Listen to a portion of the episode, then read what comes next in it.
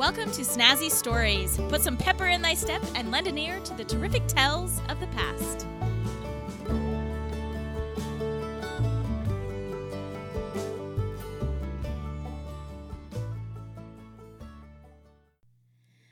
Welcome to Snazzy Stories. If you'd like to keep the storytelling alive, please go to patreon.com slash snazzy stories and donate to my storytelling adventure. Also, subscribe to Snazzy Stories on iTunes, Spotify, many podcast apps, or go to snazzystories.com and leave an awesome review. In the winter of 1849, February 28th, a group of Mormon militiamen attacked a small camp of Ute people above the Utah city of Pleasant Grove as revenge for the Ute people stealing cattle to survive. This would become the first violent engagement between the Mormon settlers and the Native American people, but certainly would not be the last. This is the story of Battle Creek. With Mormon settlers moving on to the Ute people's land and using up their resources, starvation became a reality among the Ute people.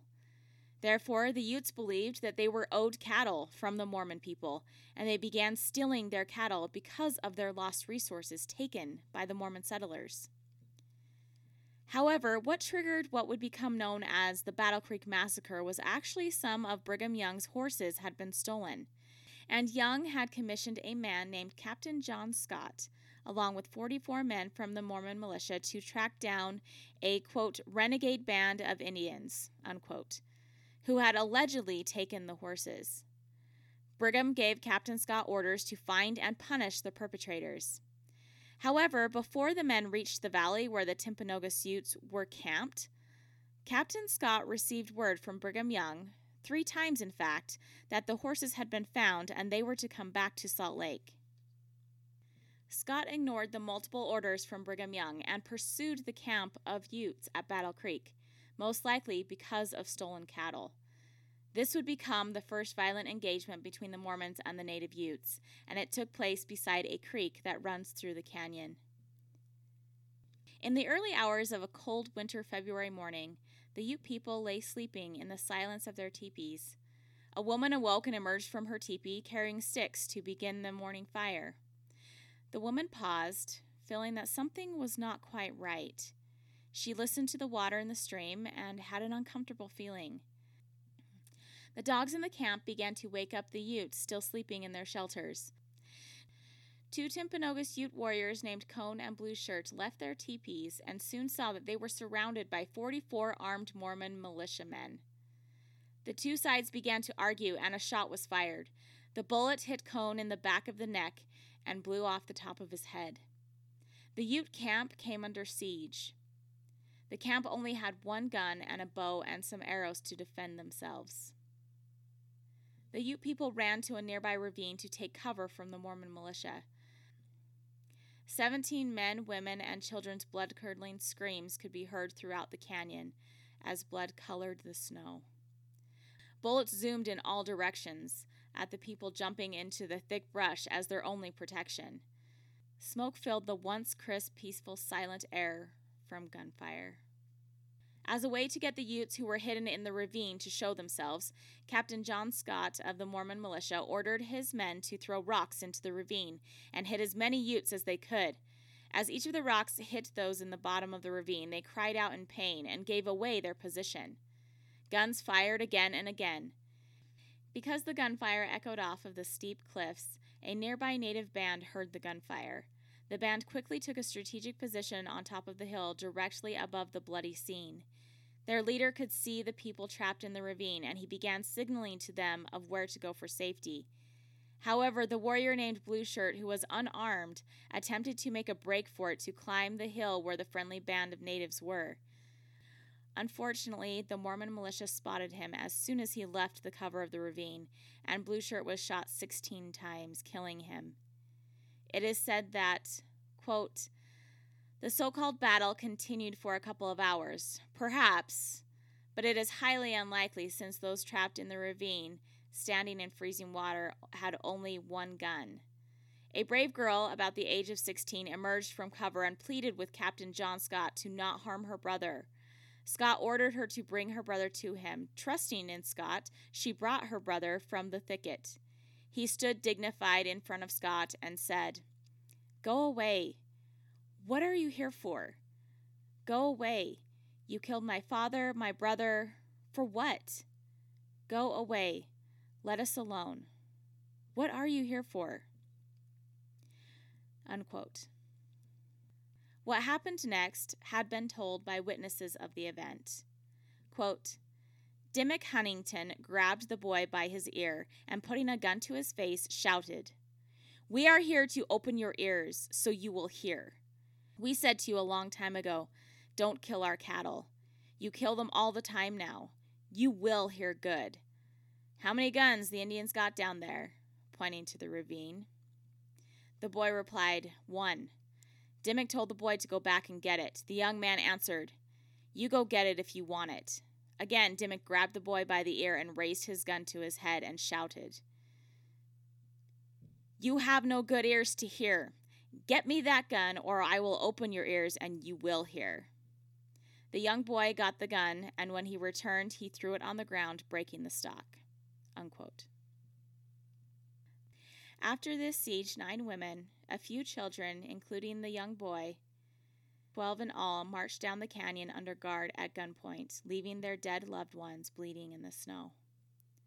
Joshua Terry, an 1847 pioneer, said that, quote, This Indian boy became the warring leader Black Hawk. When peace came after the Black Hawk War of the late 1860s, this chief told me that he was this same boy taken after the fight on Battle Creek. He could never understand why the white men had shot down his people.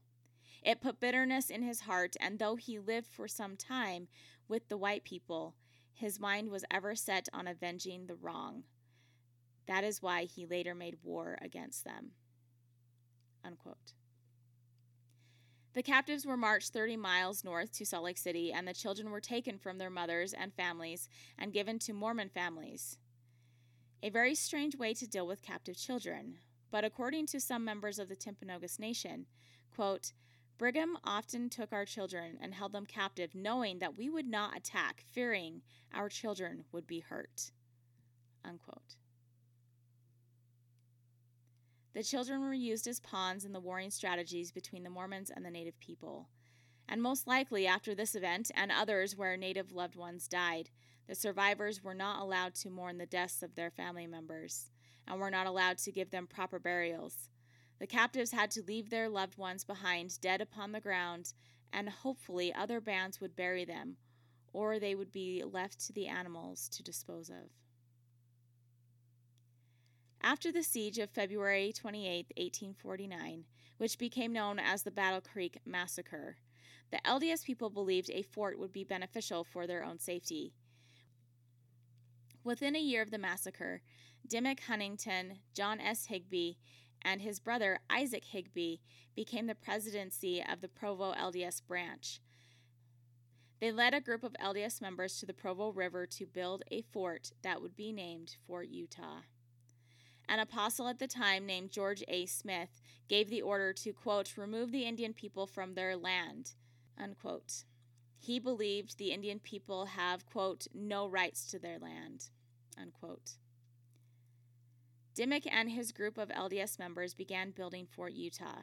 The fort was used as protection, but the LDS also wanted to use it as a trading post between Native people and themselves, even though tensions continued to rise. Just west of the fort, three men who had served in the Mormon battalion and came to Utah for a new life were hunting deer. A Native American man, whom people called Old Bishop, was wearing a white shirt that had belonged to a settler from the fort. Old Bishop confronted the three Mormons for poaching deer. They were considered poaching deer because Brigham Young had made an agreement with the Utes that the Mormon people would not hunt the Utes' game, and the Ute people would not steal the Mormon cattle. The three Mormon men killed the native, eviscerated him, filled his stomach full of rocks, and threw him in the river, hoping his body would sink to get rid of the evidence. But his body floated downstream, and the Ute people found it. The Mormons told people Old Bishop had stolen a shirt, and that's why they killed him. The killing of Old Bishop ignited a chain reaction of the hate and disdain that had been mounting since the arrival of the Mormon pioneers in 1847. This would ultimately lead to the longest conflict in Utah Native history, the Black Hawk War. And the young boy who stood toe to toe with the Mormon militia at the Battle Creek Massacre would be leading the charge. He would become known as Chief Black Hawk. The rage between these groups did not begin with one single action. It was many actions built over time of frustrations and hateful beliefs. Violence was bound to break out, and it did all over the Utah Territory. The belief that one group's way of life is better than another means that people are standing on the precipice of falling into the anger and the hatred that has caused so much destruction in the past. Take a step back and really look at what your beliefs and actions do for humanity. Thank you for listening to Snazzy Stories. Come back again where everyone has a story.